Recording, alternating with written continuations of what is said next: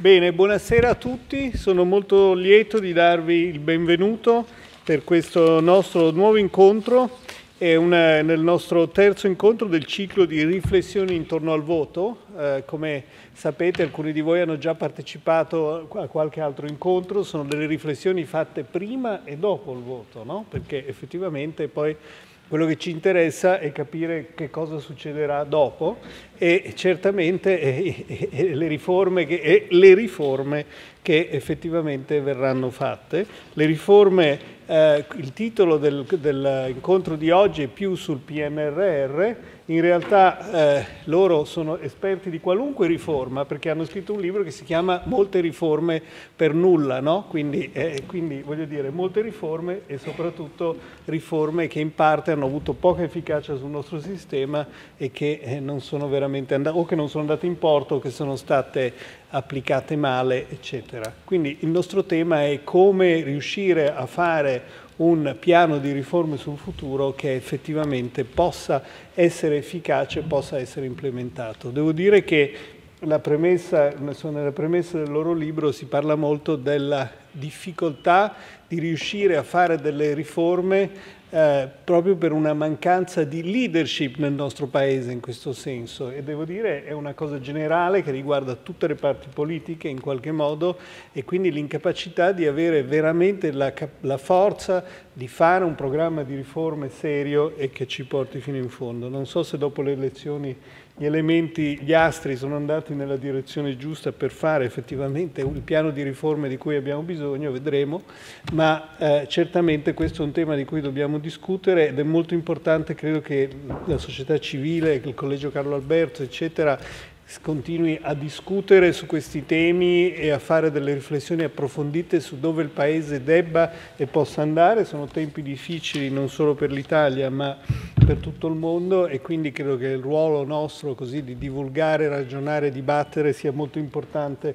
quello che è la cosa che ci rimane, che penso in questi giorni, la cosa più importante che noi abbiamo è quello che si dice voice, no? quindi la voce che vuol dire riflettere e ragionare. Naturalmente tutto quello che facciamo lo facciamo grazie alla Compagnia di San Paolo che ci sostiene sempre molto generosamente, grazie a Francesco Profumo che oggi è qui con noi eh, e naturalmente che non solo perché Presidente della Compagnia di San Paolo, ma perché sul PNRR ha riflettuto moltissimo. Non dico altro sugli ospiti perché li presenta Marco Zatterin, che ringrazio moltissimo, lui spesso fa da moderatore ai nostri incontri, gli vogliamo molto bene perché, oltre perché è molto simpatico, anche perché è un grande moderatore, quindi Marco lascio la parola a te e grazie e, e poi interloquiamo su vari temi. Grazie mille a tutti.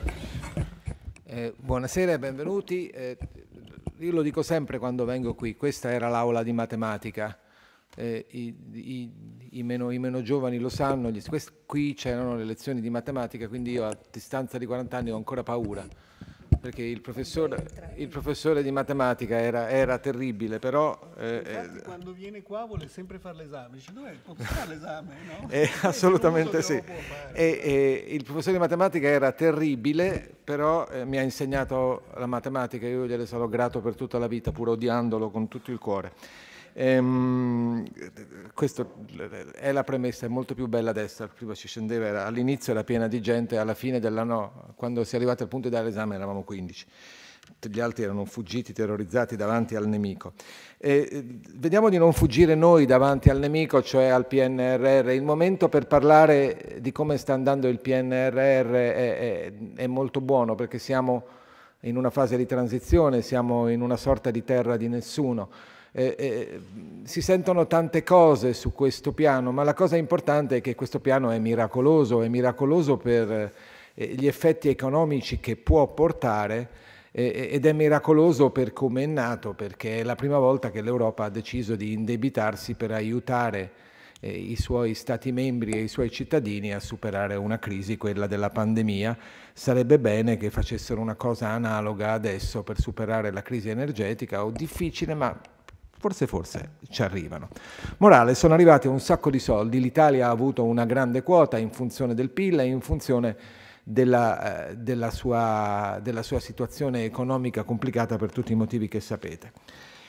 Quello che noi non sappiamo esattamente è come sta andando questo PNRR, perché quando eh, la, la, signora Meloni, eh, Presidente del Consiglio in, in pectore al momento, ha accusato il governo in carica di essere in evidente ritardo nei confronti dell'attuazione eh, del programma, Draghi ha risposto non ci sono problemi, va tutto bene, tant'è che ci hanno dato altri 21 miliardi perché vuol dire che abbiamo rispettato i 45 impegni che dovevamo prendere per farlo. Se l'ha detto Draghi sarà vero, però se andate a leggere eh, eh, eh la, la, la, Nadef, eh, lì si scopre chiaramente che... No, no, no, no, no, no, no, scusate, adesso abbasso la suoneria, mi sono dimenticato. Um, se andate a leggere la NADEF scoprite che nelle previsioni del 2022 eh, abbiamo speso circa la metà di quello che dovevamo fare. Quindi il, il, il, il, lettore casuale, come posso essere io, si chiede che differenza c'è fra quello che dice Draghi, che siamo a posto, e quello che dice la NADEF, che ha fatto il governo Draghi, che dice che eh, su, su una stima di 24,4 miliardi che dovevano essere spesi nel 2022, eh, si conta di arrivarne a spendere soltanto a 15. Quindi io questo è il, è il tema da cui vorrei partire, quindi veramente come sta andando il PNRR, quali sono le difficoltà, perché ci sono questi ritardi, perché le procedure sono complesse, perché eh, l'amministrazione non è riuscita ad essere all'altezza delle ambizioni necessarie che il governo e l'Italia aveva eh, eh cercato di attuare nel momento in cui ha firmato con i suoi eh, partner il, il, il, il Next Generation EU.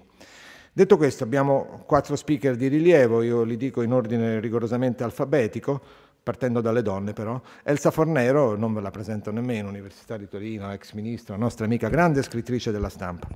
Eh, Francesco Profumo, anche lui professore, ex ministro, presidente della Fondazione Compagnia di San Paolo, anche lui talvolta scrive per noi.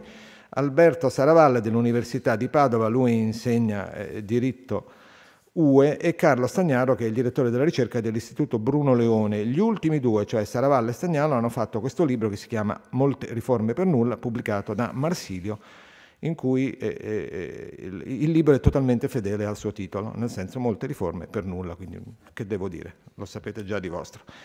Detto questo, passo tutte le domande che ho fatto a Elsa Fornero e adesso sono affari tuoi. Grazie. Grazie, grazie molte Marco. Devo dire che non so se esista una regola per cui se uno non è uh, diciamo abbastanza positivo dovrebbe astenersi dal partecipare a un uh, colloquio pubblico per non trasmettere evidentemente le preoccupazioni ma esiste se non altro l'autodisciplina e quindi anche se è vero che io oggi sono insolitamente negativa nel senso di una visione um, non, non positiva come piace a me, cercherò invece di essere propositiva almeno e di uh, dire qualche cosa che possa trasmettere un po' di questa positività. Allora, il motivo principale per cui uh, adesso cercavo al telefono e vedevo oggi, non, non ho visto il giornale materialmente, ma ehm, scusa, cito un altro giornale, mi perdonerai, mi perdonerai, ma eh, oggi c'è eh, la Gabanelli che scrive sul Corriere che decreto rilancio 2020 la legge ha agevolato truffe per 6 miliardi di euro, di cui 1,8 già spariti. Noi ne avevamo già scritto. Eh, allora io chiedo scusa, ma quindi importanti giornali del nostro paese scrivono notizie di questo tipo. E queste sono le cose che, ahimè, rendono le riforme fatte con scarsa o nulla efficacia o con una efficacia nel senso sbagliato. È vero che noi abbiamo avuto diciamo, gli ultimi 25 anni di performance del Paese modesta, nel migliore dei casi, o abbastanza e, e deludente, e comunque di declino. giriamoci intorno finché vogliamo, ma il termine giusto per il nostro paese negli ultimi 25 anni, che sono più di una generazione, sono una generazione, sono di declino. In questi 25 anni il nostro paese ha cambiato molti governi ehm, e soprattutto è stato oggetto di richiami forti, autorevoli da parte delle istituzioni internazionali per fare le riforme. Cioè era come se queste riforme fossero la medicina per i nostri mali. Partire dal Fondo Monetario, la Banca Mondiale, eh, l'Ocse, la Commissione Europea, tutte le istituzioni economico-finanziarie internazionali, eh, ma anche quelle, per esempio la Corte dell'AIA ci ha ripresi alcune volte, quindi legate più ai diritti civili, ebbene tutte le istituzioni internazionali hanno chiesto al Paese e alla sua classe politica di fare riforme. Ed è anche vero che nel libro si dice che queste riforme sono state sostanzialmente inefficaci. Qualche volta per chi un po' di riforme ha provato a farle o le ha firmate, c'è anche un senso di frustrazione perché tu l'hai fatta, magari firmata, e dopo 15 giorni ti dicono non funziona. E le stesse istituzioni continuano a dire nei loro report, che magari sono stati preparati qualche mese prima, ti dicono fate le riforme. E tu dici ma come l'abbiamo fatta? È appena firmata. Dateci un attimo di tregua, magari quella riforma avrà qualche successo. Però poi il successo è sempre modesto in termini di che cosa? Di cambiamenti nella struttura del Paese, perché quello che le riforme vogliono fare è provare a cambiare la struttura del Paese, l'ossatura del Paese. Ed è lì la nostra sfida, perché noi sì, possiamo fare interventi, possiamo fare delle leggi che migliorano qualcosa, qualcuna sicuramente ha funzionato, ma le riforme delle quali parliamo sono cambiamenti nei nostri atteggiamenti, nelle nostre abitudini, nel nostro modo di vedere e di rapportarci, per esempio tra imprenditori e lavoratori, tra cittadini e istituzioni, tra burocrazia e cittadini e così via. Qui le riforme sono queste. Quando anch'io ho scritto un libro che era intitolato Chi ha paura delle riforme, è ancora intitolato così, Chi ha paura delle riforme, ed ero andata a vedere eh, un po' di definizioni di riforme, perché, badate, gli economisti preferiscono parlare di politica economica, cioè la politica economica, che è un termine che suona meno negativo di riforma, devi riformarti, devi cambiare qualcosa. Le politiche economiche sono la politica monetaria, la politica fiscale, la politica del lavoro e così via. E quindi gli economisti sono, nel loro ambito, dicono ciò che occorre fare. Poi le difficoltà del farlo, la difficoltà del incanalare le singole misure in processi che sono poi controllati, tutto questo viene lasciato all'applicazione dei politici e gli economisti cosiddetti tecnici stanno al di fuori di questo. Ma le definizioni che sono ricorrenti sono modificare una istituzione esistente, una legge, una pratica, eh, cambiando eh, o correggendo gli abusi che ci sono. Un'altra dice eh, cambiare istituzioni per migliorarle. Un'altra dice, eh, scusate traduco da qui, ehm, abbandonare un comportamento reprensibile o anche un comportamento immorale, dice. Chissà se fare un eccesso di debito è un comportamento reprensibile, anche questo ce lo possiamo domandare. Comunque tutte queste definizioni hanno a che fare proprio con quei cambiamenti in noi. Ed è qui il mio punto che io credo, su cui credo di avere anche molto meditato, oltre che anche scritto qualche editoriale, ehm, oltre al libro ma è che noi pensiamo sempre alle riforme come a una legge, una legge che cambia le cose e pensiamo che quando questa legge che cambia le cose è approvata in Parlamento, allora necessariamente gli effetti ci sono. Invece queste definizioni ci riportano a ciò che le leggi dovrebbero fare, cambiare i nostri comportamenti, cambiare le nostre abitudini, i nostri atteggiamenti. Guardate che una volta che ho detto una cosa simile a una trasmissione, fui attaccata con, eh, con l'idea di ma che arroganza, che arroganza, lei allora vuole cambiare i comportamenti? E certo, e perché no? cerchiamo di cambiare le regole nel mercato del lavoro, per esempio per introdurre un po' di flessibilità buona, o per esempio per restringere la precarietà cattiva, o per esempio per ridurre le rigidità, che sono tutte cose presenti nella legge attuale che danno vantaggi a una parte rispetto all'altra. O cambiamo la burocrazia, o vogliamo cambiare la burocrazia, per indurre maggiore efficienza nei processi burocratici, quindi per cambiare il comportamento di chi magari gestisce un ufficio pubblico, anche solo nell'atteggiamento di fronte ai cittadini che spesso si sentono quando vanno a un ufficio pubblico o quando non trovano risposta al telefono, si sentono frustrati. Ecco, questo è il senso delle riforme.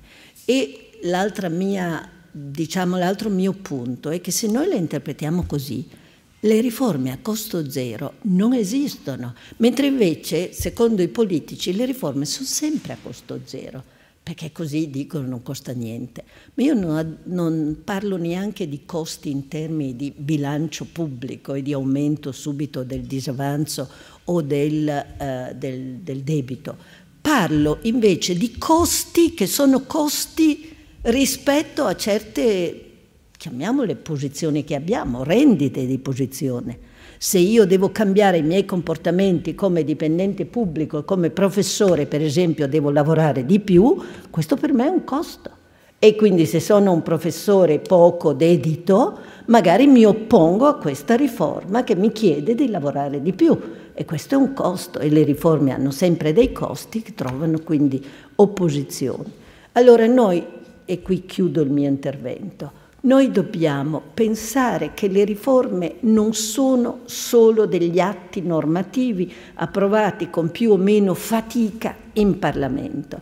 Le riforme sono un modo per introdurre cambiamenti nella società e i cambiamenti nella società sono sempre costosi, se no, questo sì che lo dicono gli economisti, sarebbero già avvenuti perché se uno trovasse tutti trovassero convenienza nell'adottare certi comportamenti, ripeto, nel lavoro, nei mercati finanziari, eh, nel non abusare di certe leggi con azioni truffaldine, eh, beh, allora se fosse conveniente sarebbero molto meno queste opposizioni alle riforme. E questo è quello dobbiamo, di cui dobbiamo renderci conto, è questo che rende il Paese e quelli che ci credono frustrati, perché di riforme noi ne facciamo tante, facciamo le riforme e poi facciamo le controriforme, peraltro, perché l'altra cosa è che non le adottiamo mai come Paese, ma gli appiccichiamo sempre una etichetta politica per cui se una riforma è stata fatta, supponiamo, dal centro-sinistra, il centro-destra deve fare di tutto per smontarla. Non succede così nei paesi, chiamiamoli a democrazia meno imperfetta, dove qualche volta una riforma fatta dal partito che oggi è in opposizione viene adottata da chi invece oggi è al governo per dire cerchiamo di seguire questa strada, l'hanno fatta loro, noi la miglioriamo, ma non la buttiamo nel cestino. Morale della storia, noi abbiamo adesso il PNR che disegna un percorso ed è fondamentale. Io non ho parlato del PNR, ma io lo ritengo fondamentale più che per le, le, le risorse che ci dà, che sono comunque tanto, perché disegna un percorso. Se noi stiamo dentro quel percorso e le riforme le facciamo e riusciamo a trasmettere questa cultura delle riforme nei cittadini, nella cittadinanza, forse ce la faremo. E dobbiamo sperare che sia così e questo è il mio messaggio, appena appena positivo.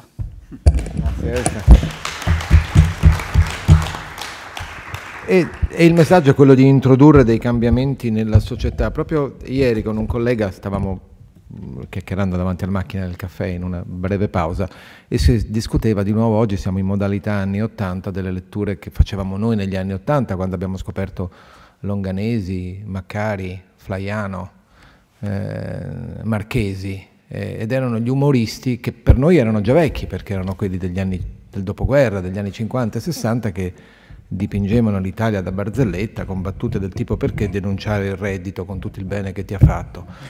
E, e, e questo era l'umorismo italiano post bellico e negli anni Ottanta pensavamo adesso l'Italia è diversa e l'Italia sarà diversa. Invece se rileggete Longanesi, Maccari, Marca, eh, e Flaiano adesso scoprite che gli italiani di oggi sono esattamente uguali agli italiani degli anni 50, anzi quelli che vanno al governo oggi sono uguali a quelli degli anni 20, e, e alcuni perlomeno. Quindi veramente non è cambiato niente, mentre le riforme dovrebbero in qualche modo eh, aiutare a, a portare dei cambiamenti nella società.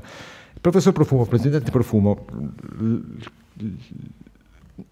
se lo guardiamo nella chiave del PNRR che non riusciamo a realizzare secondo i numeri e riusciamo a realizzare secondo Draghi, eh, qual è la, la tua sensazione e, e, come inquadri questa esigenza con le necessità di riforme? Grazie.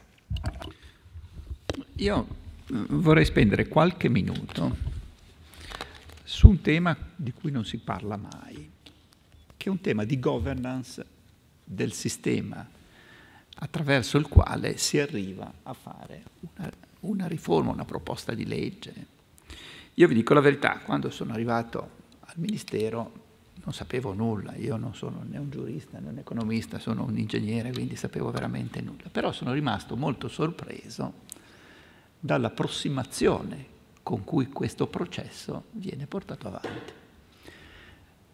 Eh, credo che voi tutti lo sappiate, né? che ciascun ministero ha un proprio legislativo, è un legislativo che non è la parte della, della burocrazia stabile eh, dello Stato, ma è un legislativo che eh, viene eh, indirizzato dal nuovo ministro, nel senso che è il ministro che eh, designa il capo del legislativo e quindi a seguire. Questa che sembra una stupidaggine, in realtà determina un qualche cosa che io non mi sarei mai aspettato, perché naturalmente le persone che arrivano qualche volta conoscono la storia precedente, o molte volte no. Per cui c'è un sistema completamente disorganico e poi il risultato lo si vede, lo si vede come si scrivono le leggi, che sono illegibili.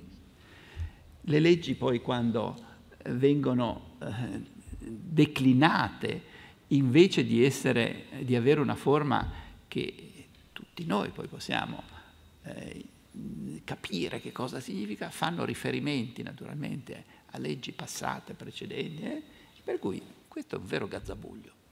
Io dico la verità, che è stata una delle cose che più mi ha colpito durante quella mia esperienza. Faccio un pezzetto dall'altra parte, non so quanti di voi lo sanno, ma c'è una regione nel nostro paese che è la regione eh, Valle d'Aosta.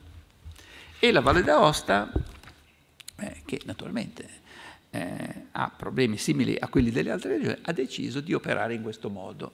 Legifera per dieci mesi e tiene il primo mese dell'anno e l'ultimo mese dell'anno per fare due operazioni. Il primo è quello di completare il percorso legislativo. Adesso eh, Elsa non l'ha raccontata tutta, ma quando uno ha una legge, una norma approvata, poi ci sono tutti i decreti attuativi. E questa cosa è un peso non da poco perché se voi vedete eh, i, i, governi eh, passando dall'uno all'altro poi hanno sempre una lunga coda di decreti che non sono stati. E quindi l'ultimo mese dell'anno, il mese di dicembre, le, eh, nella regione Valle d'Aosta, eh, l'impegno legislativo è quello di chiudere tutti i decreti eh, del, del, diciamo, collegati alle nuove norme che sono state realizzate nell'anno. Il, il primo mese, invece, del mese di gennaio, lo utilizzano per fare quello che loro chiamano manutenzione legislativa, cioè fanno una pulizia rispetto a quelle che sono state le norme che sono state approvate nell'anno precedente rispetto a tutto il precedente.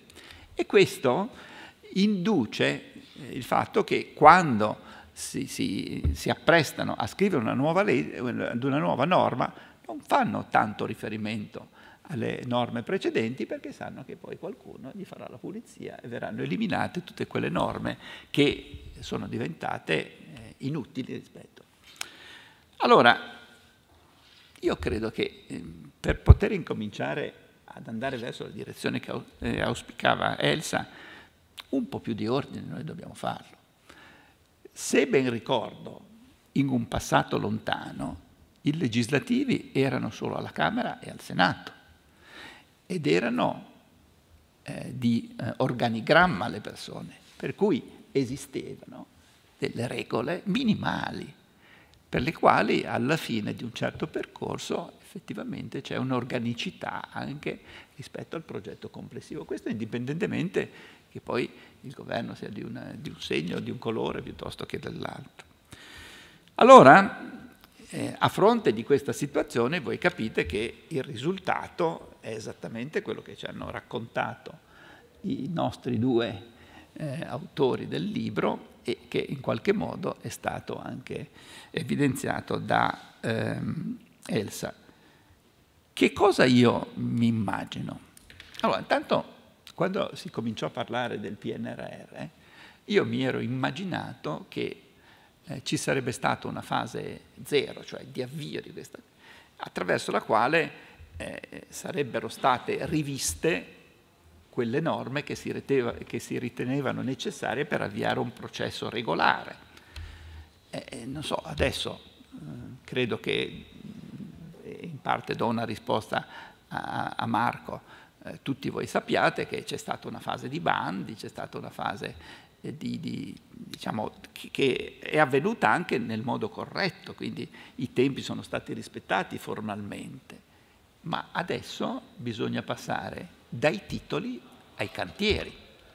E il passaggio dai titoli ai cantieri non è che sia una cosa così automatica, perché supponete, adesso parlo del Ministero dell'Università, che eh, ha indubbiamente avuto risorse eh, importanti, a questo punto deve fare i bandi perché ci sono molte delle operazioni che sono state messe in atto che hanno quel tipo di percorso lì.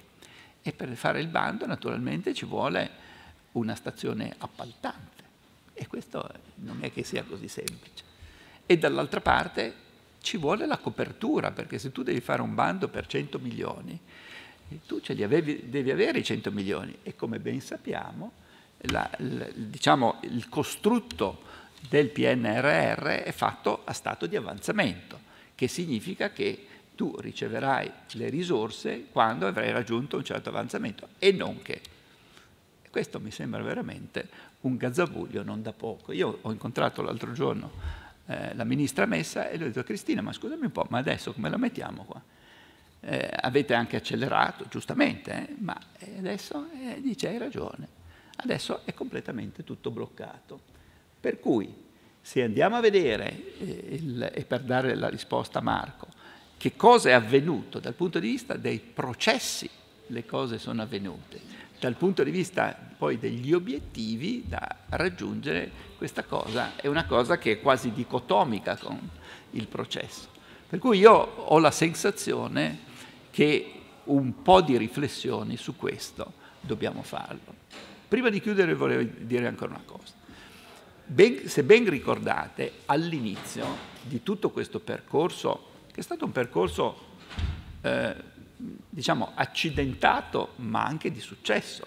Vi ricordo che entro il 30 aprile del 2021 il nostro paese è stato uno dei 14 paesi che ha presentato il, piano nel, nel, nei tempi dovuti, che il piano è stato approvato eh, senza che ci fossero particolari discussioni, quindi è stato un successo del paese. Certamente Mario Draghi ha avuto un ruolo determinante, però indubbiamente il lavoro è stato fatto.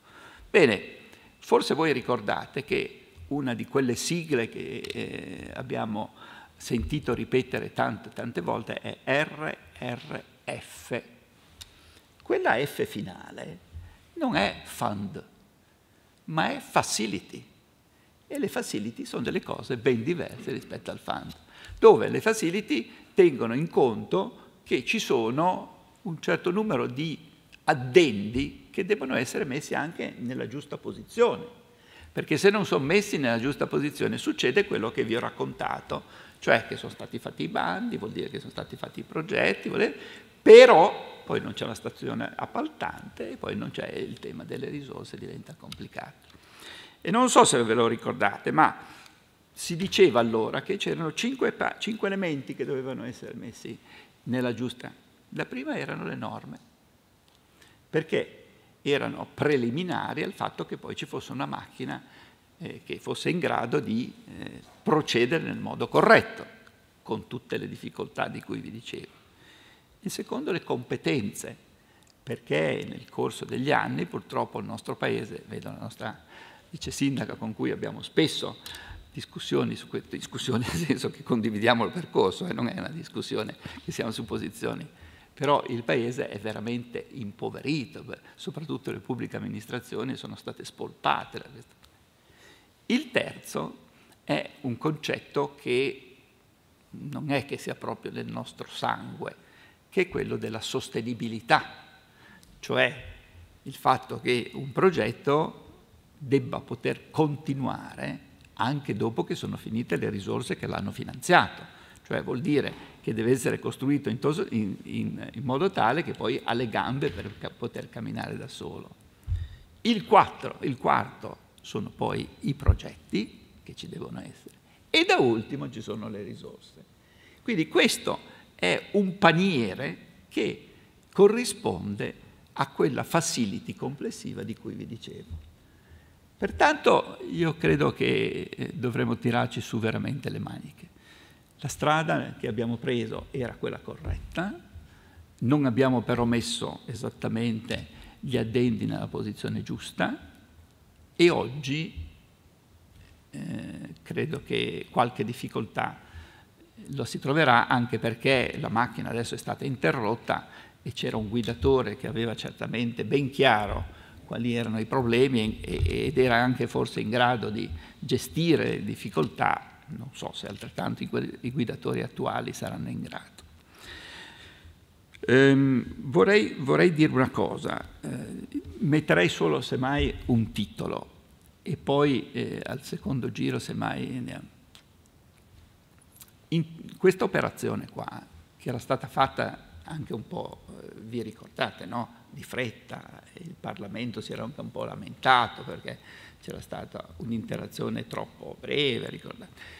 Quindi il pensare che si potessero fare delle grandi innovazioni era un po' complicato perché comunque ci vuole tempo, quindi il PNRR ha alcuni elementi che sono certamente qualificanti, soprattutto rispetto ad un paese che voi tutti lo sapete, no? ha una storia non certamente così positiva in termini di utilizzo di risorse europee. Eh, a fronte eh, del 100 che ci veniva assegnato in ogni settennato, quando andava bene, noi ne spendevamo il 30, poi avevamo un 40% di impegnato, un 30% lo perdevamo. Ma soprattutto era fatto su eh, un numero di progetti enormi, per cui anche nei fondi strutturali il valore medio del progetto era sotto i 100.000 euro, quindi capite che è un paese che ha dei problemi veramente eh, molto difficili anche da risolvere. Ebbene, adesso ci dobbiamo domandare, ma questo ritardo di cui parlava lui, se è un ritardo che si va ad accumulare, qui eh, vi è chiaro no, che abbiamo passato uno, due, siamo nel terzo semestre e qui per arrivare al 2026 ce ne sono, eh, sono eh, 4 per 5, 20 semestri, quindi il fatto è il vero rischio è che noi non riusciremo a spendere. Adesso lui l'ha detto in un modo gentile, ma è così. Allora, io mi piacerebbe sentire un po' che cosa pensiamo di fare. Nel senso che poi arriviamo a piangere all'ultimo anno o incominciamo a pensare che forse utilizzare qualche strumento eh, dal punto di vista finanziario un po' più sofisticato rispetto al fondo perduto, in modo tale che ci dia un po' più spazio sul tempo, ma che ci consenta anche di amplificare con una leva che senza essere quella del eh, InvestEU ci consente di essere un po' più sereni da questo punto di vista. Semmai facciamo un prossimo passo in questa direzione dopo. Grazie.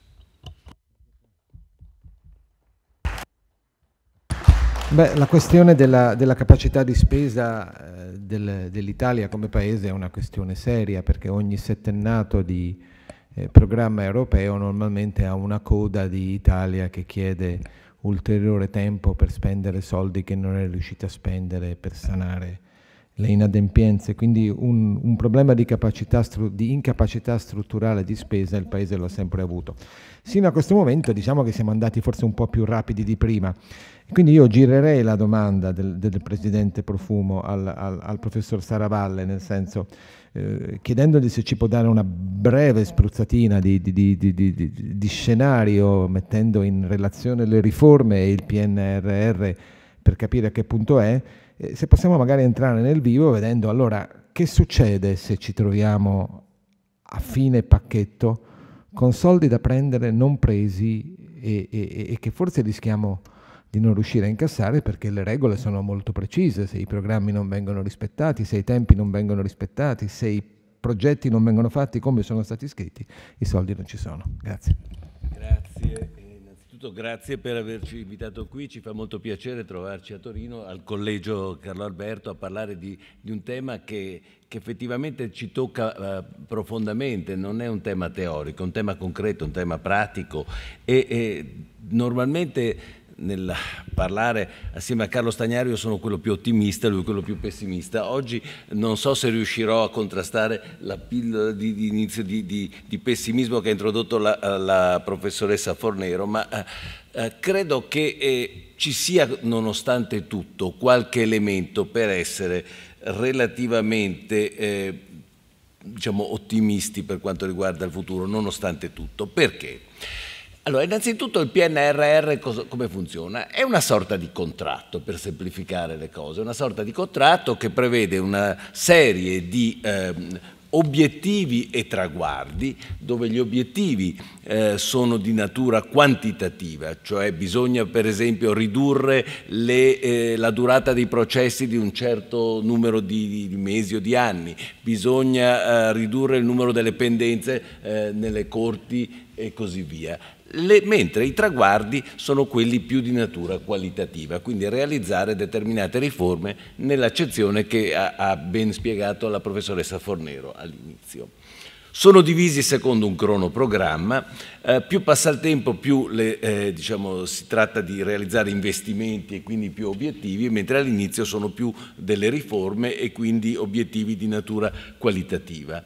Ci sono poi alcune riforme che eh, vengono definite come riforme orizzontali eh, perché eh, consistono in innovazioni strutturali che in qualche modo condizionano tutte le altre riforme, sono principalmente quelle della pubblica amministrazione e della giustizia. Poi c'è la concorrenza che invece è un jolly, una riforma diciamo cosiddetta abilitante che serve a rimuovere gli altri ostacoli. Bene. Detto questo, mi scuso per questa eh, diciamo, semplificazione e banalizzazione in pochi minuti, dove siamo e che cosa sta succedendo? Dicevo, beh, allora, finora abbiamo soddisfatto ragionevolmente diciamo, le, le, diciamo, gli obiettivi e i traguardi che ci eravamo prefissi, che erano stabiliti da questa sorta di contratto che ricordo poi è soggetto all'approvazione da parte degli, delle istituzioni europee e che deve essere poi eh, diciamo, deciso anche dal Consiglio, quindi in qualche modo non è una decisione solo tecnica, ma primariamente tecnica, ma anche eh, ha qualche valenza politica. Adesso per quanto riguarda il, il, il da fare, diciamo, dove siamo come, eh, come diciamo, cose da fare? Cose da fare sono molto importanti in realtà, però sono tutte abbastanza definite. Darò qualche cenno velocemente sui vari settori principali per capire il tipo di riforme che ci attende capire quali sono le difficoltà. Per la giustizia, per esempio, io le ho, le ho tagliate, diciamo, c'è un documento molto, molto lungo, molto corposo, per, ho tolto tutti gli investimenti e ho tenuto le riforme. Adesso non voglio ovviamente elencarle, ma tanto per darvi il sapore di quello che, che resta da fare. Per la giustizia, per esempio, bisogna completare la riforma del processo civile penale, digitalizzare il sistema giudiziario, riformare il sistema della proprietà industriale, oltre a quegli obiettivi di cui vi parlavo prima di riduzione della durata dei processi e di arretrato. Le riforme più corpose che restano da fare riguardano la pubblica amministrazione. Peraltro abbiamo fatto abbastanza cose finora nella pubblica amministrazione in maniera diciamo irrituale e anche inusuale per il nostro Paese. Recentemente abbiamo ricevuto i complimenti della Presidente von der Leyen per il lavoro che è stato fatto soprattutto per la riforma del reclutamento, delle competenze e delle carriere. Le, questa forse è la, è la parte più importante anche perché è funzionale a far a implementare le altre riforme, quindi riguarda diciamo, realizzare la riforma del pubblico impiego, ridurre i tempi di pagamento delle pubbliche amministrazioni e delle eh, autorità sanitarie, eh, poi c'è riformare il quadro legislativo in materia di eh, appalti pubblici e concessioni, ci sono 250 procedure critiche che toccano tutti noi, che dovrebbero essere riformate con priorità, introdurre un sistema di gestione strategica delle opere. Come direbbe il generale De Gaulle, vast programma questo, diciamo che sicuramente no, insomma, se fossi chi, fosse, chi, sarà il designato eh, ministro della pubblica amministrazione evidentemente ha un compito estremamente delicato. C'è il tema poi della concorrenza, tema su cui poi eh, Carlo Stagnaro potrà dilungarsi a lungo perché uno dei temi su cui spesso, eh, di cui si è sempre occupato, lui è stato uno degli, diciamo, degli autori della... Mh, legge di, eh, della concorrenza, a suo tempo una delle due sole leggi della concorrenza che abbiamo avuto finora, nonostante da anni bisognerebbe averne una ogni anno. Siamo già in ritardo perché non è stata presentata quella dell'anno in corso, quindi dovremmo aver farne una all'anno e quindi poi ci sono tutta una serie di altre riforme in tema di concorrenza, dalle riforme che riguardano le procedure per le, le, rinnovabili, per le guide turistiche, importanti sono poi quelle per la liberalizzazione del mercato finale della vendita di energia elettrica e di eh, gas che è stata già postergata al 2024 e qui già immaginiamo sia per i ritardi sulla legge concorrenza sia su questo che si possa scatenare un beh non è colpa nostra, è stato il governo precedente, noi eh, siamo, eh, diciamo, ereditiamo una situazione ritardataria. Poi ci sono varie altre cose in materia fiscale, adesso non voglio appesantirvi su questo, diciamo, che riguardano soprattutto però eh, più, diciamo, problematiche di eh, gettito, di, di, diciamo, di, da, da, ottenere un maggior gettito, la famosa lotta all'evasione fiscale e così via, e alcune riforme in materia di lavoro, di welfare, di contabilità pubblica e di ambiente. Eh, quindi il programma è molto ampio, eh, pensiamo, non so, a riprendere in mano la spending review, di cui insomma, si parla da anni, ma però di fatto non è stata dimenticata. Per il welfare ci sono tutta una serie di interventi a favore degli anziani non autosufficienti, la riforma della scuola, istruzione primaria, secondaria e anche eh, terziaria, quindi temi veramente delicati. Perché nonostante questo sono, non sono così pessimista? Non sono così pessimista perché queste riforme hanno un tagliando un prezzo collegato, cioè chi non le realizza in qualche modo o chi non le realizza nei tempi determinati si assume la responsabilità di dire davanti al Paese perché non l'ha fatto, perché abbiamo perso quelle determinate somme che non vengono corrisposte, perché il processo poi è, è, io penso è chiaro, aperto e trasparente e non ho dubbi al momento che se certe cose non vengono fatte, non vengono fatte per scelte politiche in prima battuta. Alcune di queste riforme toccano degli, delle constituency che potrebbero essere eh, protette da quella che dovrebbe essere la maggioranza attuale, quindi se non le realizzerà il tema della concorrenza è un tema su cui per la verità tutti finora per esempio sono, eh, cioè, hanno cercato di non, non non portare avanti le riforme, però in ogni caso queste cose vanno fatte, vanno fatte entro questi termini e a ciascuna di queste sono attribuite delle, eh, delle valorizzazioni in qualche modo. E questo in qualche modo limita la capacità di dire non è colpa mia, non se, se, non si fanno, finora noi le abbiamo fatte. Ogni semestre più o meno noi ci arrivano al netto del, degli anticipi che abbiamo avuto circa 21 miliardi in tasca, largo circa, e quindi non è, eh, non è, vengo alla domanda che faceva Marco in qualche modo, cioè non possono in qualche modo essere rinviati, si può modificare qualcosa e questa è la domanda latente che tutti abbiamo, ma il PNRR si può modificare. Dicevo, è un contratto e come tutti i contratti può potenzialmente essere modificato, ma secondo me non sulla parte riforme quanto sulla parte investimenti. Perché? Perché ci sono tutta una serie di elementi eh, diversi rispetto a novità rispetto a quando è stato adottato. Abbiamo la crisi energetica, abbiamo la guerra, abbiamo l'inflazione, quindi è ragionevole spiegare che determinati costi sono lievitati e che quindi non riesco a costruire una tratta di autostrada a quel prezzo o magari nei tempi. Mentre penso e spero che ci sia ben poca eh, disponibilità a discutere sulla realizzazione delle riforme. Quindi in qualche modo eh, forse qualche modifica si può fare, ma non penso di sostanza e quindi questo in qualche modo eh, mi, mi, mi, dice che questo tipo di, di, di, di pacchetto eh, comunque comporta una forte responsabilità. Il, il governo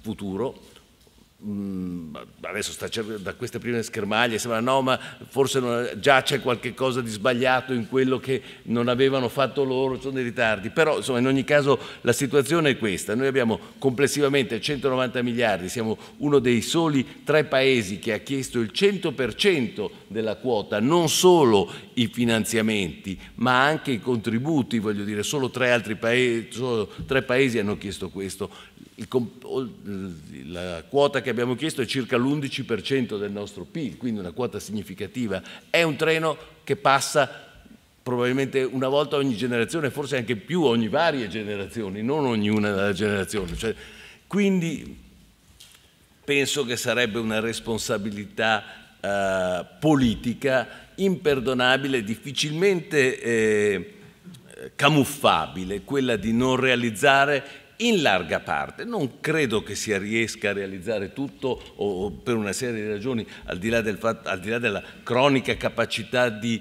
eh, incapacità di investire puntualmente che è stata bene descritta dal professor Profumo poco fa, eh, però una larga parte di questo credo che possa essere realizzato. Qualche modifica si potrà ottenere. Lo stesso eh, commissario Gentiloni che prima aveva dato una posizione di maggior chiusura, a un certo punto ha detto boh, forse qualche cosa si può a un certo punto ritoccare dei piani, ovviamente con l'approvazione delle istituzioni europee, non è una questione unilaterale. Quindi con questo, cioè, mi, mi, insomma, i contratti sono fatti per essere rispettati, mi piace pensare e sperare che anche questo in una certa parte possa essere rispettato, anche perché la strada di ciò che deve essere fatto è puntualmente delineata. Vorrei eh, raccontare un'ultima cosa prima di chiudere, cioè non si tratta di eh, come dire, frasi open-ended, fare la riforma del... Ma è, se uno va a vedersi il documento da cui questa roba è tratta, che sono questi 130, anzi 500 pagine, per ognuna di queste c'è scritto esattamente cosa deve essere fatto e come viene valutato se ciò che deve essere fatto è stato effettivamente realizzato. Per cui poi insomma, ci sono sempre gli avvocati i giuristi che possono trovare qualcosa, però sostanzialmente è ben delineata la, il percorso da, da fare. Non, molte di queste cose, mi piace pensare, non sono in realtà così divisive. Ci sono alcune battaglie che sono divisive o perché ci sono constituency protette, ma, ma molte di queste cose il problema è avere la capacità di realizzarle, non necessariamente la volontà di realizzarle. Con questo mi, mi fermerei qui per questa prima serie. Grazie. E questo era l'ottimismo, due brevissime, due, due brevissime chiose. La prima è si dice che la malizia sia negli occhi di chi guarda, certamente la malizia è nelle parole di chi parla. Eh, il primo a chiedere un, la possibilità di ritoccare il PNRR fu il ministro Giovannini in un'intervista alla stampa. ehm, dicendo stanno salendo talmente tanto i costi delle materie prime e dell'energia che per molti sarà impossibile rispettare la parte finanziaria del contratto, quindi noi dovremmo prevedere eh, la possibilità con l'Unione Europea di dire non è colpa nostra, è, il tondino costa quattro volte, eccetera, eccetera. Quindi eh, nel momento in cui però lo usano alcune forze politiche diventa preoccupante perché c'è sempre questa idea di andare ad aprire l'Europa come una scatola di sardine. Quindi eh, bisogna sempre stare, fare attenzione alle parole e, e, e, e prima di chiedere al, al, al, pessimista, immagino a questo punto, Carlo Stagnaro, di, di, come vede la situazione, eh, vi esprimo la certezza che una vera riforma della concorrenza in Italia non si farà mai, perché nessuno toccherà mai i tassisti, nessuno toccherà mai i balneari, nessuno, non lo farà nessuno. Ogni volta che c'era la Commissione europea che andava ad attaccare l'Italia sul problema delle concessioni balneari, l'intero arco costituzionale votava contro. Qualunque partito, probabilmente c'era qualche indipendente di sinistra così idealista, ma il PD, il DC, PC, PSD, PRI e tutti quanti sono sempre stati tutti contrari. Questa roba qui non la faranno mai, non la faranno mai come andrebbe fatta. Dopo questa nota di ottimismo, eh, Carlo Stagnano, vogliamo peggiorare la situazione. Allora, come stiamo davvero? Come stanno le riforme? Come sta il PNRR? Grazie. Vabbè, diciamo che pessimismo e ottimismo dipendono dalle aspettative, quindi è, suffi è sufficiente tenere le aspettative abbastanza basse per, per mantenere un, un ragionevole livello di eh, di, di, ottimismo o pessimismo secondo, eh, secondo, quale lato uno, uno guarda la questione. Eh, no, mi sembra che eh, in, in, realtà molte cose siano già state dette, quindi eh, quello che vorrei fare è semplicemente evidenziare 4-5 punti, che detta così sembra una minaccia, ma sarò, prometto che, che sarò breve, che sembra un'altra minaccia, ehm, 4-5 punti che hanno a che fare con il rapporto tra l'Italia e il PNRR da un lato, ma anche il rapporto tra l'Europa e il PNRR, o meglio eh, il programma Next Generation EU di cui i, i PNRR nazionali sono, ehm, sono l'attuazione. E dicevo, vorrei eh, sollevare quattro parole, quattro termini. Il primo è, a me pare che nel dibattito che abbiamo in generale sul PNRR ci sia un aspetto grandemente sopravvalutato. Eh, e l'aspetto grandemente sopravvalutato sono i soldi. Ora, io sono di Genova, quindi lo dico con una certa gravità, eh, ma i soldi connessi al PNRR, che sono tanti, perché parliamo di un po' meno di 200 miliardi di euro, quindi sono tanti soldi, che eh, come dire, si, si, si, si spandono eh, su un periodo di 5 anni, quindi fanno un po' meno di 40 miliardi di euro all'anno, 40 miliardi di euro sono un sacco di soldi, sono però il 4% di, tutte, di tutta la spesa, pubblica, la spesa pubblica presa nel suo complesso.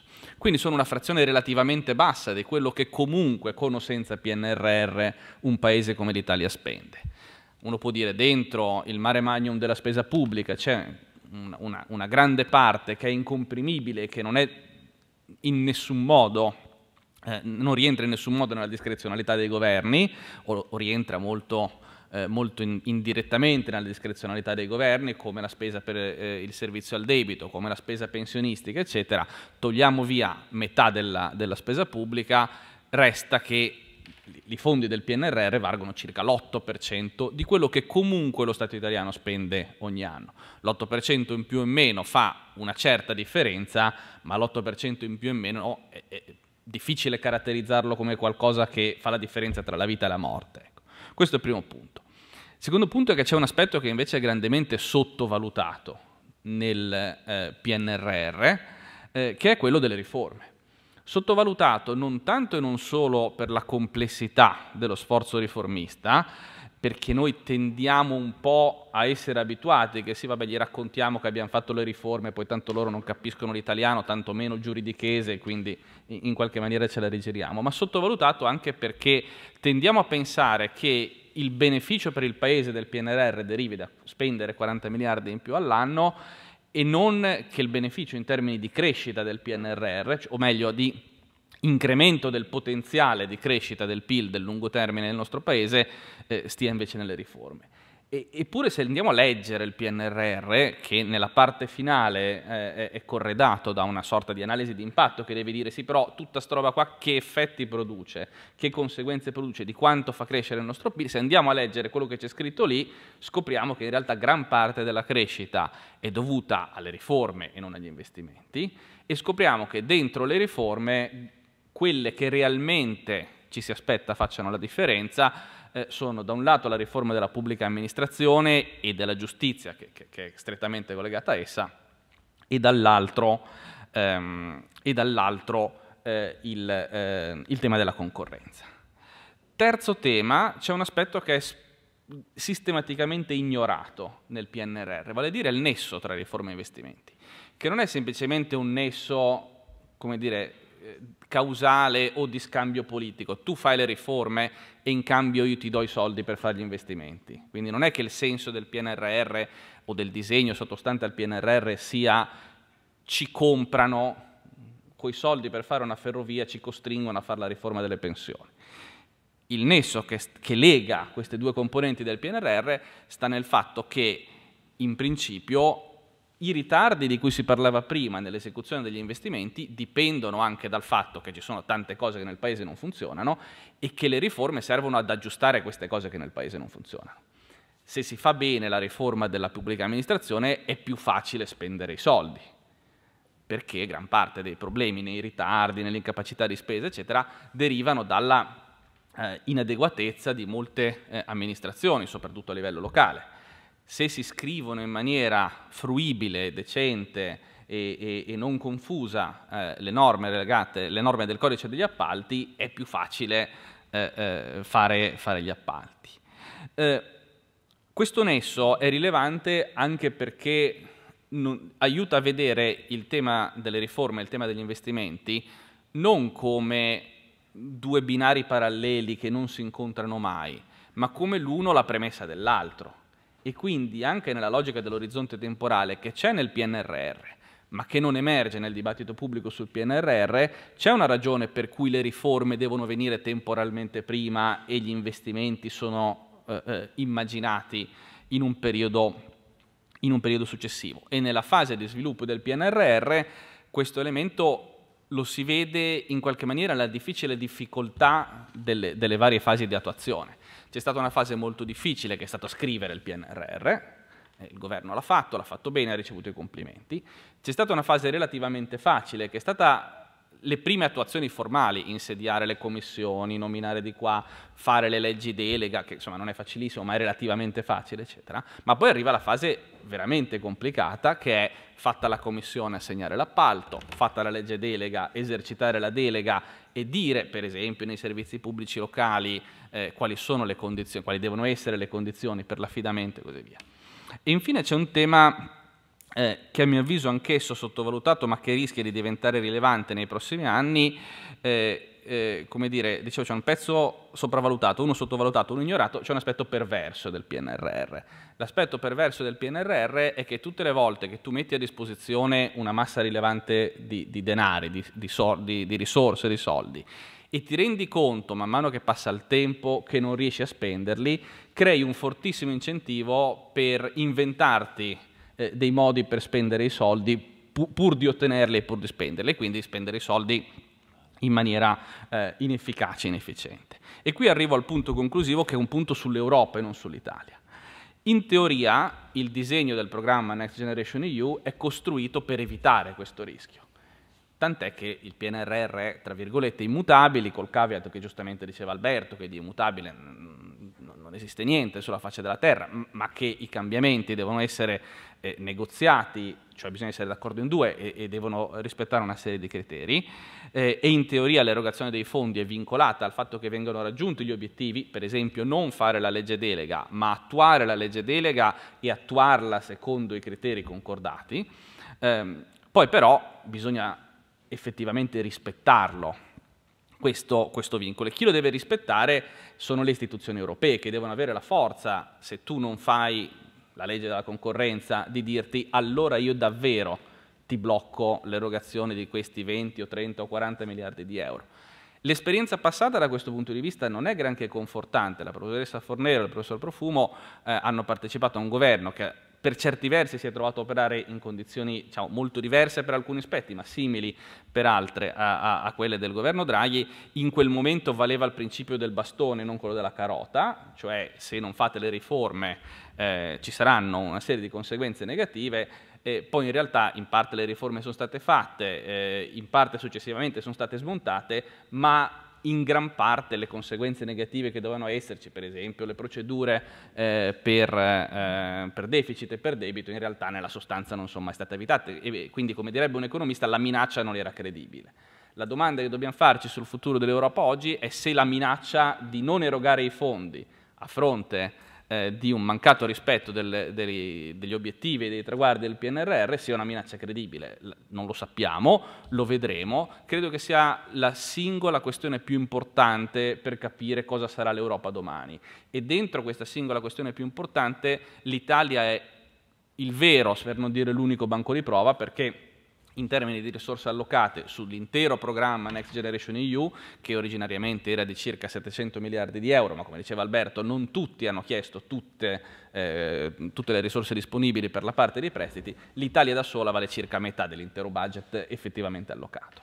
Quindi dalla capacità dell'Italia di usare questa opportunità per fare riforme e finanziare investimenti e dalla capacità dell'Europa di far rispettare il contratto, a mio avviso dipende il tipo di, di, di continente che costruiremo.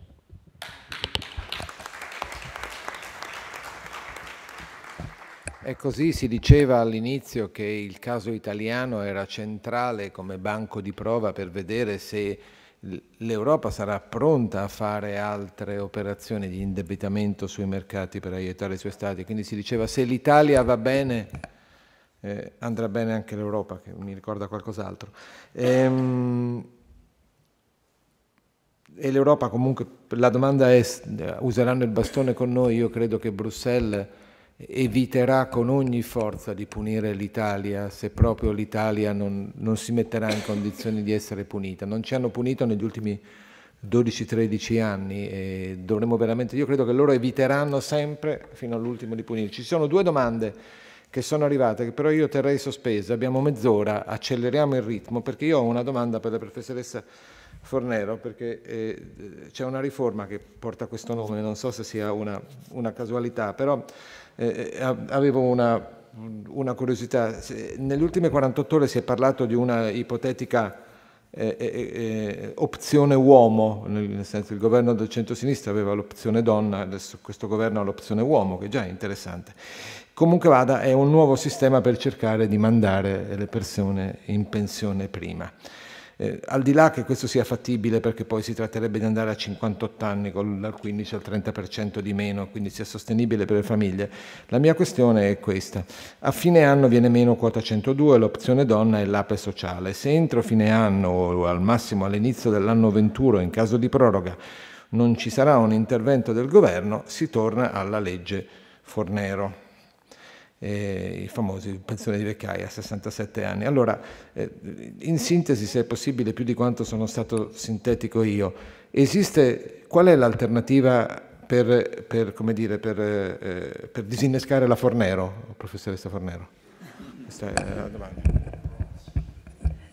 Beh, l'alternativa è in parte quello che è già stato fatto, e cioè procedere con interventi selettivi queste eh, controriforme che cercano di abbassare in modo generalizzato l'età di pensionamento sono, secondo me, nocive per il Paese, perché noi siamo il Paese in Europa, prima della Grecia, con il più basso tasso di occupazione. Ci lamentiamo che il Paese si impoverisce, non è che la diminuzione dell'occupazione sia stata accompagnata da un aumento della produttività per occupato, quindi questo ha voluto dire un PIL che in termini pro capite non è aumentato sostanzialmente negli ultimi vent'anni solo perché la popolazione a partire dagli ultimi cinque è diminuita.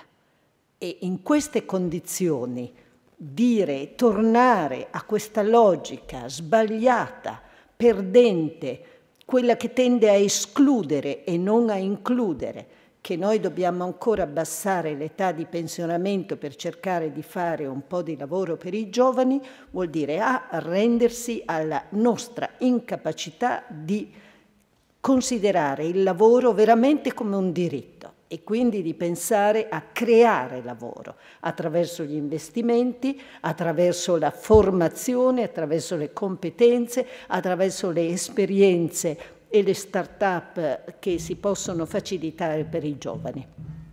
Il pensionamento anticipato che ha questo scopo, secondo me, è una politica fallimentare.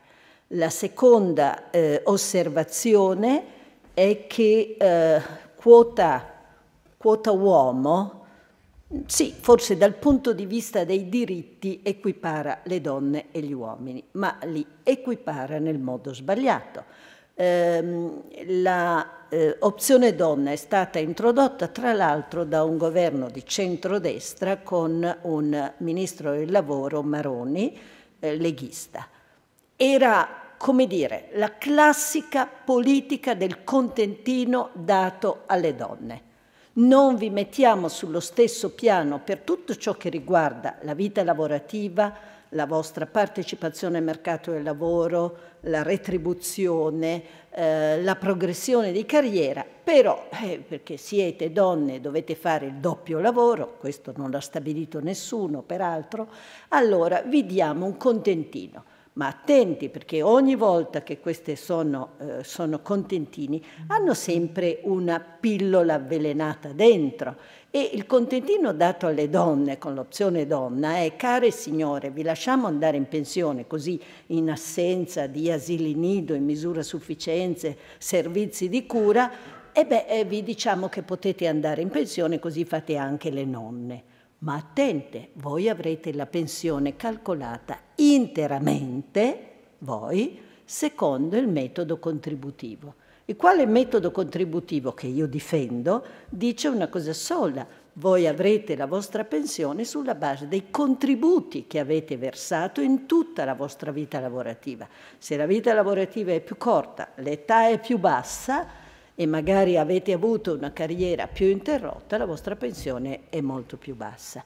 Sugli uomini, se stessa, se non si facesse lo stesso calcolo interamente contributivo, allora sarebbe una discriminazione vera e propria che non credo passerebbe un test eh, sull'eguaglianza in Europa, chiunque potrebbe far ricorso. A parte che sulle pensioni eh, la Corte ha sempre considerato che questa è materia eh, di normativa dei singoli stati nazionali perché c'è la sussidiarietà e così via, ma sapete voi più di me. Però se invece il calcolo è contributivo, la politica è ugualmente sbagliata perché si incoraggiano le uscite anticipate con pensioni relativamente basse, per cui è un modo per incoraggiare la povertà futura. Oggi i, i poveri non sono concentrati tra la classe di età anziana.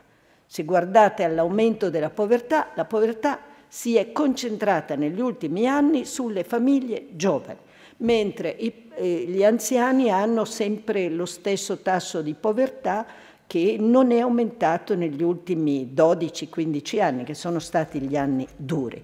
Quindi, eh, però, gli anziani non è che stanno bene, la maggior parte degli anziani ha una pensione relativamente bassa. Se facciamo queste misure, incoraggiamo di nuovo la povertà, quindi è una politica miope.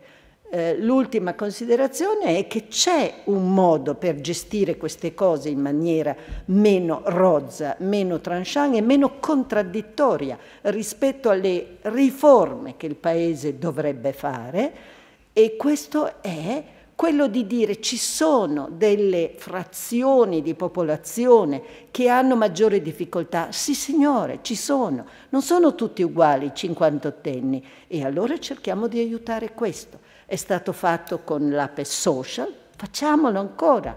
Cioè diciamo che le persone che hanno un'età non più giovane e sono in difficoltà possono avere un pensionamento anticipato senza problemi. ma una misura generalizzata di questo tipo sarebbe molto sbagliata e quindi io mi auguro che eh, veramente il governo ci pensi molto. Fra l'altro gli anziani hanno anche molto bisogno di cura. Provate a essere un anziano in questi tempi e aver bisogno di un ospedale pubblico provateci i mesi di attesa. Sono queste le cose qua, delle, delle qua, alle quali dovremmo pensare attenzione. Non solo mandare in pensione le persone, ma cercare di aiutare le persone in termini di servizi, di assistenza, di cure, là dove c'è maggior bisogno, che non è questa politica dissennata del pensionamento anticipato. Tra l'altro di, di, di, sanità si è parlato pochissimo in campagna elettorale, mentre abbiamo detto diamo la pensione a 1000 euro a tutti, alle casalinghe, alle nonne. Sì, eh, cioè, eh, che, che ogni cinque anni poi non le hanno, quindi però... Certo, bisogna aumentarle.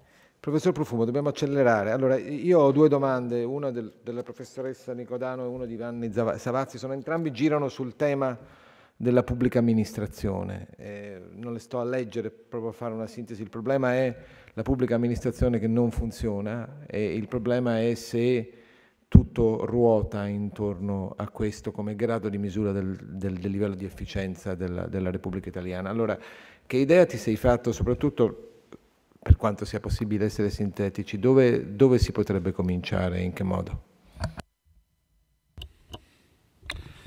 Beh, certamente il, la pubblica amministrazione è uno dei gangli della nostra società, quindi come tale dovrebbe eh, avere tutte quelle condizioni perché sia efficace, efficiente e che sia in grado di dare delle risposte corrette ai cittadini, questo fondamentalmente. La, la, io dico la verità, ho lavorato tutta la mia vita nella pubblica amministrazione e non è vero che la pubblica amministrazione è tutta da solo. Non è vero, non è vero. Nel senso che eh, ho lavorato sia al Politecnico, ma ho lavorato anche al Ministero, ho lavorato nel, e vi dico la verità che dipende molto dalle persone. Io sono di questo, sono perfettamente convinto. Di nuovo c'è un problema di governance. Io credo di aver raggiunto un'età per cui credo che i problemi veri di questo, problema, di questo paese siano i problemi di governance, come vi ho detto in precedenza sull'altro tema. Allora, quanto è stato fatto dal ministro Brunetta sul tema eh, del reclutamento fondamentalmente? No? Credo che abbia degli elementi certamente di discontinuità rispetto al passato che sono molto apprezzabili. Nello stesso tempo mi sembra che non ci sia ancora quella diciamo, completezza di disegno che consenta di fare veramente un salto in avanti nella qualità della pubblica amministrazione. Per quale motivo fondamentalmente?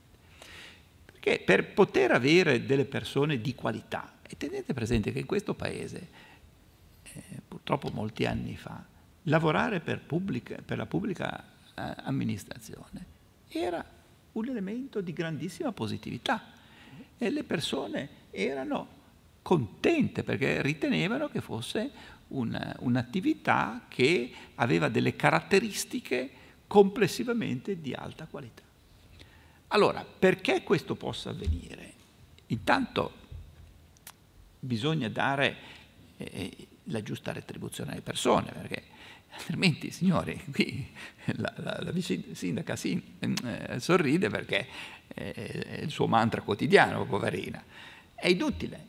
Quando hai un mercato del lavoro come quello attuale, che fortunatamente tira, almeno per ora, e quindi eh, c'è competizione.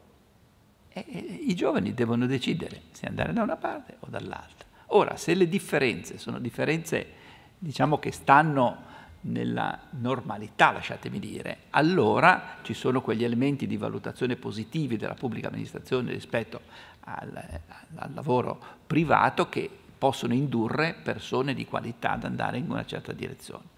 Se questo non avviene, purtroppo la eh, pubblica amministrazione diventa un po' un rifugio, le persone di minore qualità. Eh. E allora questa operazione o la si fa nel, nel, nel, completamente e questo vuol dire eh, selezioni che siano serie, che siano ridefiniti prima i profili. Con la vice sindaca abbiamo detto tante volte, noi abbiamo bisogno, per esempio, in una istituzione territoriale importante come il Comune di Torino, che dobbiamo partire dalla parte apicale, perché se non hanno una parte apicale di qualità diventa tutto difficile e poi sarà quella parte apicale lì a definire quali sono i profili per la nuova eh, pubblica amministrazione come il, come il, nostro comune che ha, credo, circa un sottorganico di mille persone e non so, di, di, più, di, più, di più. E poi ha un sottorganico dal punto di vista dei, dei dirigenti che sono decine e decine. Allora, questo di nuovo è un problema di governance e nello stesso tempo anche di definire delle regole che consenta poi di eh, attrarre quei soggetti di qualità. Tenete presente che di ragazzi bravi in questo paese ce ne sono tanti, tantissimi. Cioè noi non dobbiamo essere preoccupati da questo fatto. Però bisogna indirizzarli e avere la possibilità che queste persone facciano questo tipo di... Per esempio, ragionando con, con, con lei, dicevamo, poi li si può anche incentivare nel momento in cui sono entrati, nel senso che gli si dà delle opportunità di fare esperienze ulteriori di formazione piuttosto che esperienze in attività di tipo diverso, però ci vuole un disegno complessivo per fare queste cose. E tenete poi presente che non si può fare tutto questo discorso che stiamo facendo eh, pensando di avviare dei percorsi solo a tempo determinato, perché eh, diventa difficile quando tu non dai una prospettiva, che è una prospettiva poi anche per potersi creare una famiglia, per poter... E questo non c'è, allora diventa veramente un po' utopico il pensare che una pubblica amministrazione che è in una fase che è interessante, perché questo grande ricambio sarebbe l'occasione buona per fare un'operazione eh, di qualità più che di quantità, se dovessi dire io. Poi, una volta che si è definito il, la, diciamo, gli elementi di base della pubblica amministrazione, poi si possono andare a fare gli aggiustamenti, ma bisogna evitare che questa cosa abbia una diciamo, bassa ricaduta in termini di competenze che abbiamo visto che è uno degli elementi centrali per il successo del PNRR. Grazie. C'è un segnale di ottimismo alla faccia illuminata della Luna. Allora, eh, prima di sentire i nostri due oratori, l'ottimista e il pessimista, c'era Giorgio Barbanavaretti che... Parlo loro, parlo dopo. Faccio parlare loro agli ordini. Un attimo che sono arrivate due domande, vediamo come sono. Ah beh, questa mi piace, sì. Eh... Allora sì, io volevo chiedere, volevo chiedervi una, una, cosa più di prospettiva nei confronti del nuovo governo. Volevo che ognuno di voi mi dicesse, secondo voi, una riforma che dovrebbe essere nei primi cento giorni, questa ve la giro. Però contemporaneamente ho questa domanda di Cassieri, Maria Cassieri che chiede eh, se, se, è necessario e quali possono essere le misure da adottare contro le infiltrazioni mafiose negli appalti pubblici in relazione. So che non è una questione semplice, però eh, c'è la domanda, io la prenderei se acceleriamo però sì, no, ovviamente. Grazie. Torno, allora, per quanto riguarda la riforma della, uh, prime riforme io tornerei alla pubblica amministrazione, perché la pubblica amministrazione, come ho detto prima, è fondamentale per realizzare, quindi quello che c'è da fare nella pubblica amministrazione dovrebbe avere la priorità.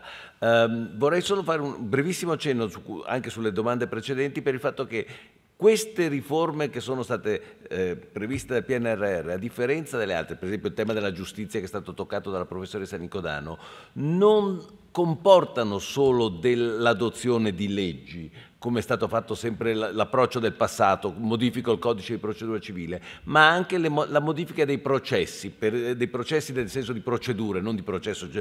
Per esempio, giustizia, si crea l'ufficio del giudice, per esempio nella pubblica amministrazione si modificano le, diciamo, le, le, le, misure di reclutamento, quindi è un qualche cosa che va da, al di là della semplice teoria.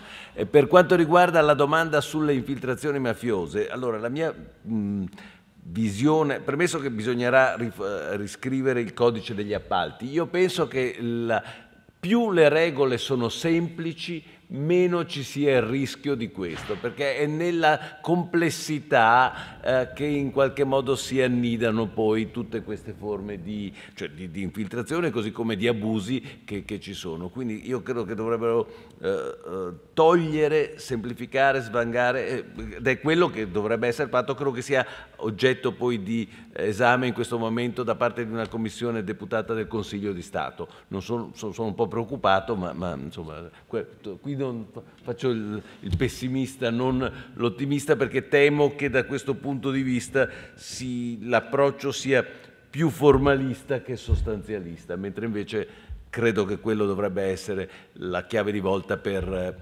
eliminare, eliminare non si può, ridurre questi rischi. Grazie.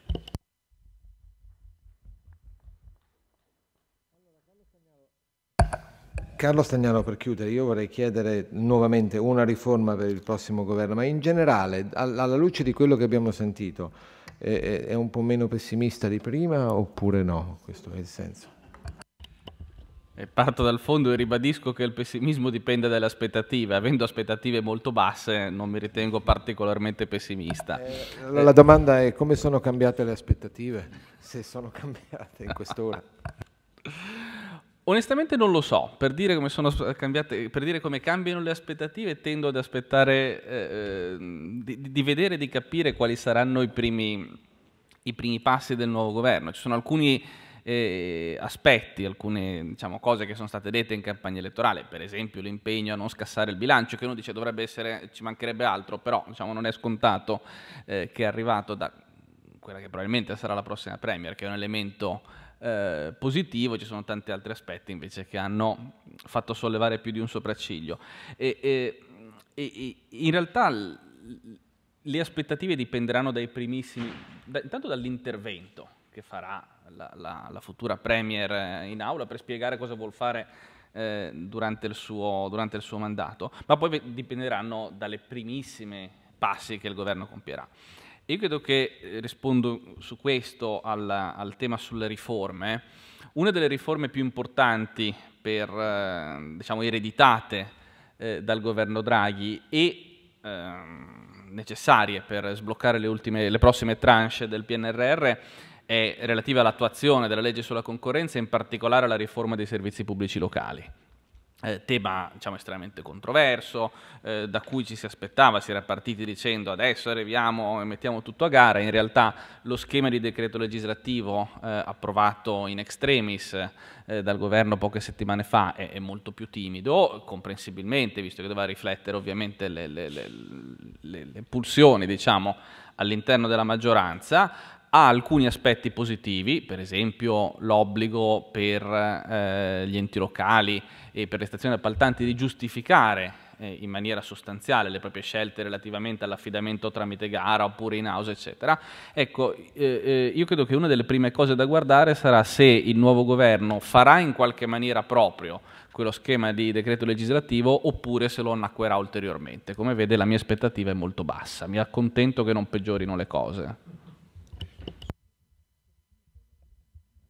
Solo una battuta. Credo che sia importante ricordare che rispettare il PNRR è fondamentale anche per poter eventualmente utilizzare lo scudo europeo qualora c'erano problemi di spread. Quindi anche lì eh, è un, un, elemento che eh, prima di, eh, diciamo, più ancora del fatto di prendere o non prendere i soldi, è un qualche cosa che dovrebbe servire da importante monito per il governo da questo punto. Sì, anche lì la BCE ha fatto una mossa molto, molto scaltra, nel senso che ha sganciato un'eventuale decisione dalla, dalla politica, si è tenuta per sé eh, la, la, il, il, meccanismo ed eventualmente l'intervento e ha stabilito che per ottenere eventuali soldi basta continuare a fare quello che si sta facendo, quello che si deve fare adesso, quindi quello era buono. Allora, eh, mi dispiace dirvelo, ma siamo arrivati alla fine. Se volete più informazioni li troverete nel libro di Saravalle Stagnale, Morto di Faurbe per nulla, pubblicato da Marsilio. Io ringrazio Elsa Fornero, Francesco Profumo, Alberto Saravalle e Carlo Stagnaro per essere stati con noi e ringrazio voi per essere eh, venuti a sentirci e chi ci ha seguito eh, in streaming, che pare che non siano neanche pochi, e quindi do la parola a Giorgio Barba Navaretti per il saluto finale. Grazie. Grazie, grazie mille Marco, grazie a tutti per questi bellissimi interventi. Io devo dire in conclusione che c'è una cosa che a me preoccupa, cioè che soffriamo troppo di ottimismo da vincolo contrattuale e questo per un avvocato effettivamente dovrebbe essere un problema serio perché un avvocato sa bene che i contratti sono incompleti. No? Sempre, almeno questo lo dicono gli economisti, c'è un problema di contratti incompleti, ma questo è un tema molto forte, che se noi guardiamo tutta la narrativa effettivamente sul PNRR, sulle riforme, su quello che farà il nuovo governo, eccetera, la narrativa è sempre il governo farà, insomma alla fine non farà male, dovrà fare le riforme, il PNRR comunque lo porta avanti perché c'è un vincolo contrattuale, perché che venga dalla BCE, perché effettivamente il nuovo programma di sostegno al, sul mercato secondario del debito pubblico è legato all'attuazione delle riforme, quindi c'è un vincolo che lega i mercati, il ruolo della BCE all'attuazione del PNRR, che venga dal fatto che comunque sia stato tracciato, che comunque le spese sono più o meno definite, eccetera, eh, eh, c'è questo vincolo che è un vincolo contrattuale, noi speriamo in quello. Questo però a me preoccupa molto perché in realtà è molto diverso avere un governo che è obbligato ad agire perché c'è un vincolo contrattuale rispetto a un governo che agisce perché crede in quello che fa. E siccome francamente il disegno non mi sembra che quello in cui crede il governo attuale sia esattamente in linea con le riforme che abbiamo in mente, questo non mi fa essere, devo dire, del tutto ottimismo. voglio dire. Credo che questo sia un tema molto importante che dobbiamo tenere a mente, che dobbiamo sottolineare. Detto questo, siccome noi appunto non ci occupiamo solo di riforme, vorrei dirvi che il 9 novembre alle ore 18 abbiamo l'onore di avere dell'anno, per l'inaugurazione dell'anno accademico del collegio 2022-2023 una lezione del, del professor David Card, premio Nobel dell'economia non quest'anno ma dell'anno scorso, che eh, siccome noi effettivamente siamo per, abituati a lavorare molto ad alto livello, scusate, viene a stare un mese da noi, eh, così visiting da noi al collegio e quindi eh, ci fa l'onore di fare l'inaugurazione dell'anno accademico e quindi mi raccomando di venire numerosi oltre alle altre iniziative che poi annunciamo. Quindi grazie a tutti, ringrazio Cinzia Agliani Alberto Galvan che vedo laggiù che come sempre in Defessi organizzano questi eventi e fanno sì che ci sia gente sia in streaming che non in streaming, quindi siamo anche molto tecnologici, funzionato tutto bene quindi grazie mille a voi di essere venuti, grazie ai relatori, grazie Marco della tua cosa e comprate questo libro non è solo sul PNRR ma ci sono tutte le riforme che bisogna fare e che non si fanno, quindi un po' di ottimismo c'è, compratelo mi raccomando. Non lo vendiamo qua purtroppo.